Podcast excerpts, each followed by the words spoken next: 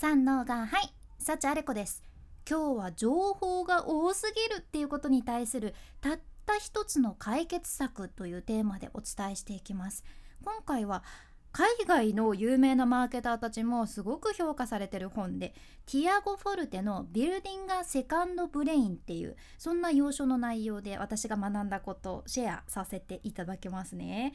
これ海外で今年発売された本なんやけど、まだ日本では出されてないけん結構いい情報なんやないかなって思ってます。この本は簡単に言いますと、情報が多すぎてもうどうしたらいいんだっていう問題を解決してくれる本なんよね。今ってさ、本も読む、ポッドキャストも聞く、 YouTube も見る、 Twitter も見る、インスタも見る、ネット記事も見るとか、もうブログも読むとか、もう情報型の時代やん。情報型型って言ってもいいんやないかなって思うくらいなんやけど、そうなるとみんなどうなるのかっていうとさ、もう一文字で言うとうわーですねうわーってなっちゃうよね。頭の中がぐちゃぐちゃになるし、何かをインプットしてもすぐ忘れちゃうし、もうどうすりゃいいのっていうことになるんですよ。でこの本はもうビルディングがセカンドブレインっていうぐらいやけん、第二の脳を作ることにフォーカスされた内容なんよね。情報型だからこそ第二の脳を作る必要があるっていうことで、信じられんちゃけどさ、私たち人間って1日どれぐらいの情報を消費してると思いますかこれね、ギガバイトで表すと34ギガバイトくらいの情報を1日で消費してるらしいんやけどちょっと機械系苦手な私は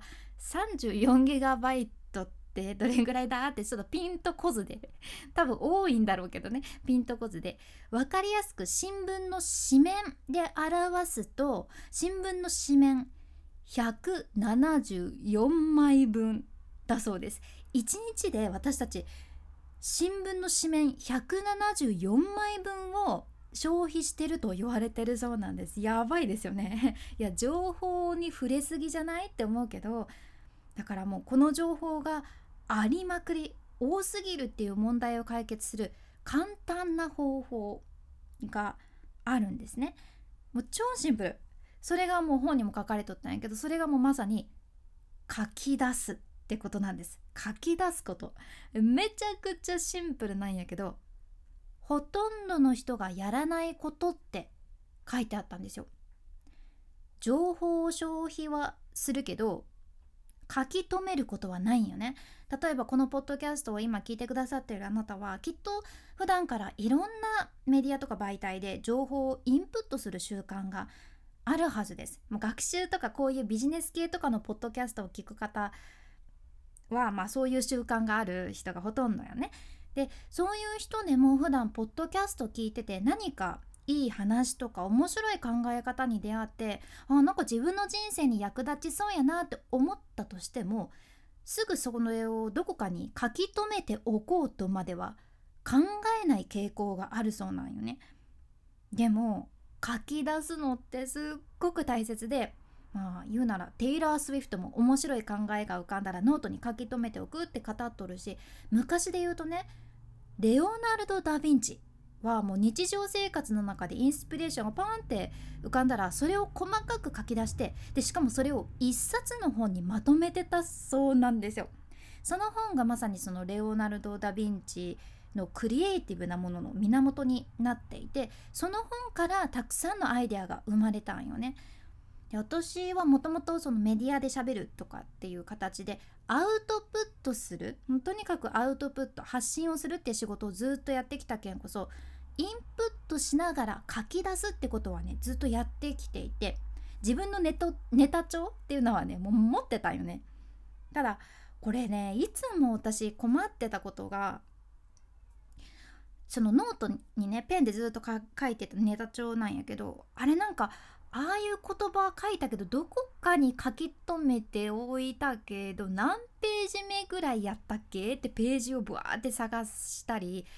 あれって私ノートに書いたっけ、書いてないっけって全部見直すことになったりして、めちゃくちゃ効率悪かったじゃん。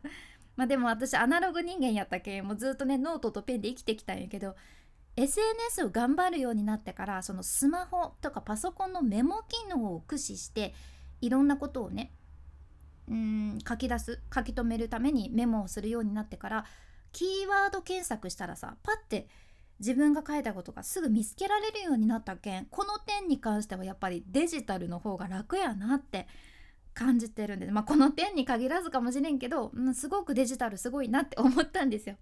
まああと後からさ、コピペして整理できるとかいうのもあるし、フォルダ分けとかもできるし、ノートに書いちゃったらね、もうそれ移動することできないから、そういったその整理ができるっていう点でもデジタルはやっぱりいいですよね。で作者もこれデジタルコモンプレイスブックっていう感じで、そのデジタルで書き留める場所をね一つ持ってらっしゃって、例えば何でも、本でも映画でもポッドキャストでも、何か日常で自分がポンってふと思いついたことでも、仕事のことでも、仕事じゃなくてプライベート、家族に関係することでも、とにかく書き留めておく、これがポイントです。でこれがあなたにとっての第二の脳になるわけないよ。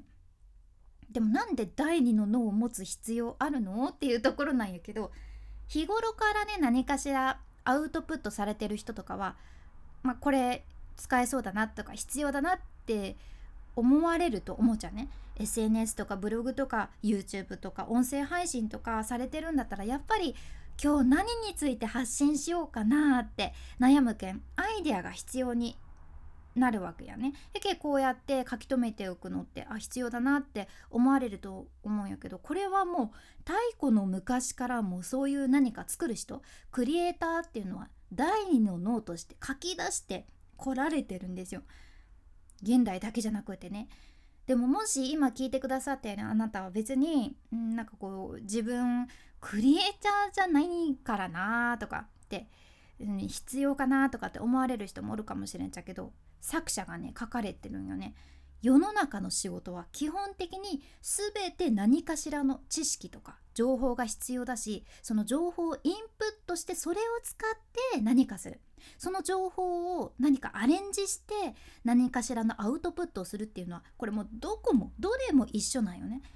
例えば医者っていう職業もそうで、情報に関する仕事なわけですよ。医療雑誌とか教科書とか、もう本当にいろんな膨大な量の情報をインプットされていて、でその情報を使って仕事をして結果を出されとるよね。